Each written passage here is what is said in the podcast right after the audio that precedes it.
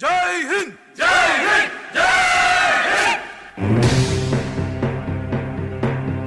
நம்ம ரத்னவாணி சமுதாய பண்பலை தொண்ணூறு புள்ளி எட்டில் விடுதலைக்கு வித்திட்ட வீரர்கள். இந்திய நாட்டின் விடுதலைக்காக பல இன்னல்களை பெற்று ஆங்கில ஆதிக்கத்தை அழிக்க அரும்பாடுபட்ட சுதந்திர போராட்ட வீரர்களின் தியாகத்தை போற்றுவோம்.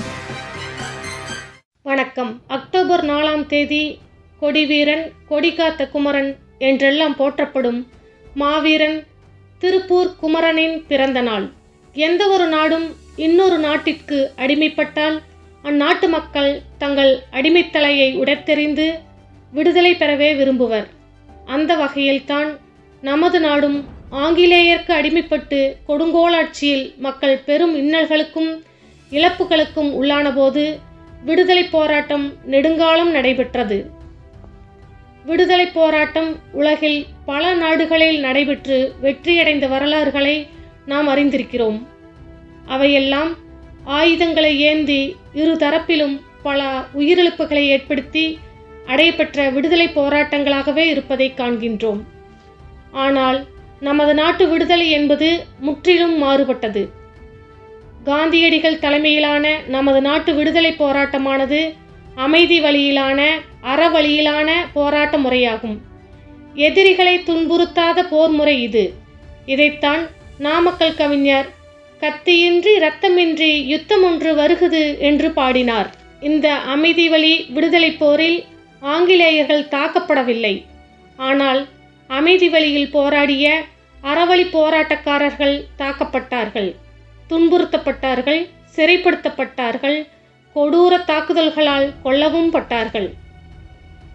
காந்தியடிகளின் அறவழி போராட்டத்திற்கு தமிழகத்தில் பெரும் ஆதரவு இருந்தது. தமிழகத்தில் பெரும் ஆதரவு இருந்தது. அந்த ஆதரவை தந்ததில் கொங்கு பகுதிக்கும் பெரும் பங்குண்டு.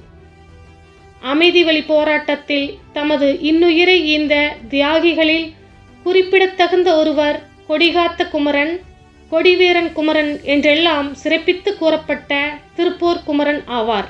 திருப்பூர் குமரன் என்று சிறப்பித்து கூறப்பட்ட அவர் பிறந்த ஊர் இன்றைய ஈரோடு மாவட்டத்தில் உள்ள சென்னிமலை ஆகும். ஆயிரத்தி தொள்ளாயிரத்தி நாலாம் ஆண்டு அக்டோபர் நாலாம் நாள் பிறந்த அவரது இயற்பெயர் குமாரசாமி என்பதாகும். இவரது தந்தையார் பெயர் நாச்சிமுத்து தாயார் பெயர் கருப்பாயி ஆகும். நெசவுத் தொழில் செய்து வந்த ஏழ்மையான குடும்பத்தில் பிறந்தவர் குமரன். சென்னிமலையில் ஆங்கிலேயர் ஆட்சி காலத்தில் தொடங்கப்பட்ட ஊராட்சி ஒன்றிய தொடக்கப்பள்ளியில் ஐந்தாம் வகுப்பு வரை மட்டுமே படித்தார். அதற்கு மேல் படிப்பை தொடர குடும்பத்தின் வறுமை இடம் தரவில்லை. குடும்பத்தின் வறுமை துயரை போக்க வேண்டி பள்ளிப்பாளையத்திலிருந்து தனது தாய்மாமன்களிடம் சென்று நெசவுத் தொழிலை பயின்றார்.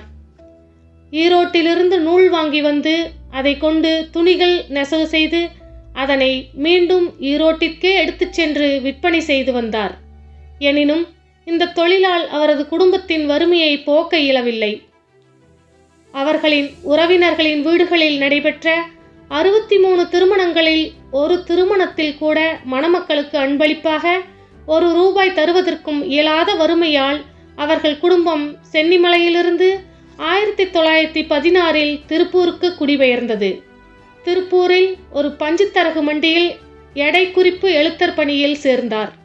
இந்த பணிக்கு நேர்மையும் நல்ல நம்பிக்கையும் உள்ளவர்களையே பணியமர்த்துவார்களாம். நேர்மையும் நல்ல நம்பிக்கையும் உள்ளவர்களையே பணியமர்த்துவார்களாம். குமரன் மிகவும் நேர்மையானவராகவும் உண்மையானவராகவும் உழைப்பிற்கு அஞ்சாதவராகவும் விளங்கியதால் பஞ்சுத்தரகு மண்டி உரிமையாளர்களின் உள்ளங்களை கவர்ந்தவரானார். தரகு மண்டியில் வேலைகள் முடிந்த பின்பு பொதுப்பணிகளில் ஈடுபட்டார். தங்கள் குடும்பத்தைச் சேர்ந்த எவரும் அரசியலில் ஈடுபடக்கூடாது என்பது குமரன் குடும்பத்தாரின் நோக்கம். ஆனால் குமரனுக்கோ அவர் கொண்டிருந்த நாட்டுப்பற்று குடும்பத்தின் நோக்கத்தை புறக்கணிக்கச் செய்தது. குடும்பச் சுமையை குமரன் புறக்கணிக்கவில்லை. ஆனால் தாய்நாட்டின் விடுதலை வேள்வியில் தன்னை ஈடுபடுத்திக் கொள்வதில் மிகுந்த ஆர்வத்துடன் செயல்பட்டார். திருப்பூரில் இயங்கி வந்த தேசம தே- திருப்பூரில் இயங்கி வந்த தேசபந்து வாலிபர் சங்கம் என்ற அமைப்பில் உறுப்பினராக இணைந்து பொதுத் தொண்டுகளில் தன்னை பிணைத்து கொண்டார். அத்துடன் இறைநெறியில் அவருக்கு இருந்த நாட்டத்தினால் பஜனை கூட்டங்களும் நடத்தி வந்தார். நாடகம் நடத்துதல் கூட்டங்கள் நடத்துதல் ஆகியவற்றிலும் ஆர்வம் உள்ளவராக இருந்தார். குமரனின் பத்தொன்பதாவது வயதில் அவருக்கு திருமணம் நடைபெற்றது. வாழ்க்கை துணைவியார் பெயர் ராமாயி அம்மாள் ஆவார். இவர்களுக்கு குழந்தை செல்வங்கள் கிடைக்கவில்லை.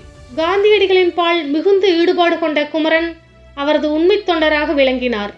கதர் தலைநகரம் என்று காந்தியாலேயே பாராட்டப்பட்ட திருப்பூரில் வாழ்ந்த குமரன் கதர் ஆடைகளையே அணிந்தார். காந்தியடிகள் அறிவித்த சட்டமறுப்பு இயக்கம் விடுதலை போராட்டக்காரர்களுக்கு புதிய எழுச்சியை தோற்றுவித்தது. இந்த போராட்டத்தை கண்டு அஞ்சிய ஆங்கிலேய அரசு காந்தியடிகளை கைது செய்து காங்கிரஸ் இயக்கத்தை சட்டவிரோத கட்சி என்று அறிவித்தது. அத்துடன் கடும் அடக்குமுறையை கையாண்டது. ஊர்வலங்கள் மறியல் போராட்டங்கள் பொதுக்கூட்டங்கள் நடத்துவதற்கு தடை விதிக்கப்பட்டது. ஆனால் சட்டமறுப்பு இயக்கம் பன்மடங்கு வீறு கொண்டு செயல்படத் தொடங்கியது. தடைகளை தாண்டி போராட்டம் திருப்பூர் காங்கிரஸ் உறுப்பினர்கள் முடிவு செய்தனர். ஆனால் சட்டமறுப்பு இயக்கம் பன்மடங்கு வீறு கொண்டு செயல்படத் தொடங்கியது. தடைகளை தாண்டி போராட திருப்பூர் காங்கிரஸ் உறுப்பினர்கள் முடிவு செய்தனர். அரசின் தடையை மீறி பத்து ஒன்று ஆயிரத்தி தொள்ளாயிரத்தி முப்பத்தி ரெண்டு அன்று ஊர்வலம் நடத்த முடிவு செய்தனர். பி. எஸ். சுந்தரம் அவர்களின் தலைமையில் ஊர்வலம் சென்றது.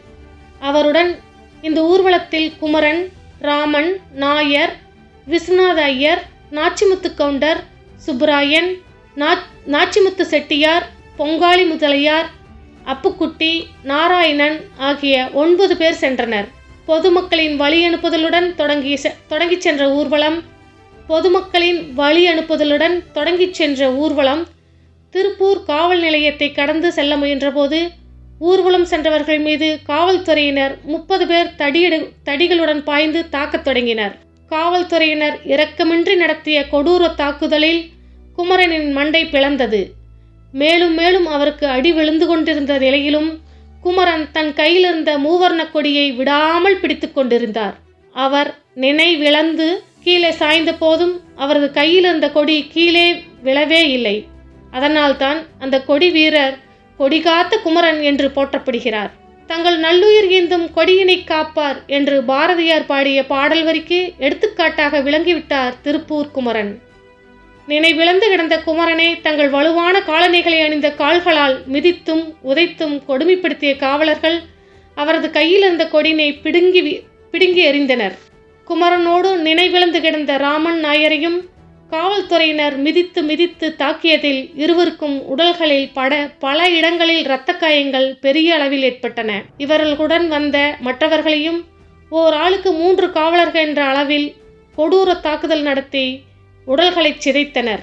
குமரன் ராமன் நாயர் சுந்தரம் ஆகிய மூவரும் மருத்துவமனையில் அது அனுமதிக்கப்பட்டனர். மருத்துவமனையில் அனுமதிக்கப்பட்டனர். இவர்கள் மூவரும் காவலர்களை கல்லால் அடித்ததாகவும் பொதுமக்களின் குழப்பம் கட்டுக்கடங்காமல் போனதால் தடியடி நடத்தி கைது செய்ததாகவும் மருத்துவம் செய்வதற்காக மருத்துவமனை மருத்துவமனையில் அனுமதிக்கப்பட்டதாகவும் பொய் வழக்கு போடப்பட்டது.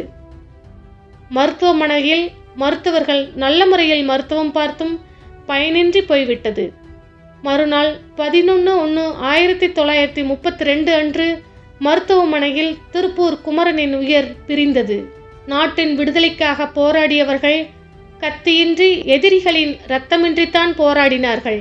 விடுதலை பெற்ற நாட்டை தம் கண்களால் காணும் வாய்ப்பில்லாமல் ஆட்சியாளர்களின் கொடிய தாக்குதல்களால் தம் ரத்தத்தை சிந்தி இன்னுயிரை ஈந்தவர்கள் ஏராளமானோர். அவர்களில் திருப்பூர் குமரனும் ஒருவராக முன்னணியில் இருக்கிறார். கொடி வீரன் குமரனின் தியாகத்தை போற்றும் வகையில் தமிழக அரசு அவருக்காக திருப்பூரில் நினைவகம் ஒன்றை அமைத்துள்ளது. குமரனின் நூறாவது பிறந்த நாளை சிறப்பிக்கும் வகையிலும் அவரது நூற்றாண்டை கொண்டாடும் வகையிலும் சிறப்பு அஞ்சல் தலையினை அக்டோபர் இரண்டாயிரத்தி நாலில் இந்திய அரசு வெளியிட்டு சிறப்பித்தது. எத்தனை நாள் வாழ்ந்தோம் என்பதில் பெருமையில்லை எப்படி வாழ்ந்தோம் என்பதில் தான் பெருமை என்ற பொன்மொழி கேட்ப இருபத்தி ஏழு ஆண்டுகளே உயிர் வாழ்ந்த திருப்பூர் குமரன் நம் நாட்டு மக்களின் விடுதலைக்காக போராடி உயிர் நீத்து தன் வாழ்வினை பயனுள்ளதாகவும் பெருமைக்குரியதாகவும் ஆக்கிக்கொண்டு புகழ் பெற்றார். விடுதலைப் போரில் அருஞ்செயல் புரிந்து போற்றுதலுக்குரியவராகிய குமரன் என்றும் நம் உள்ளங்களில் வாழ்வார். நன்றி வணக்கம்.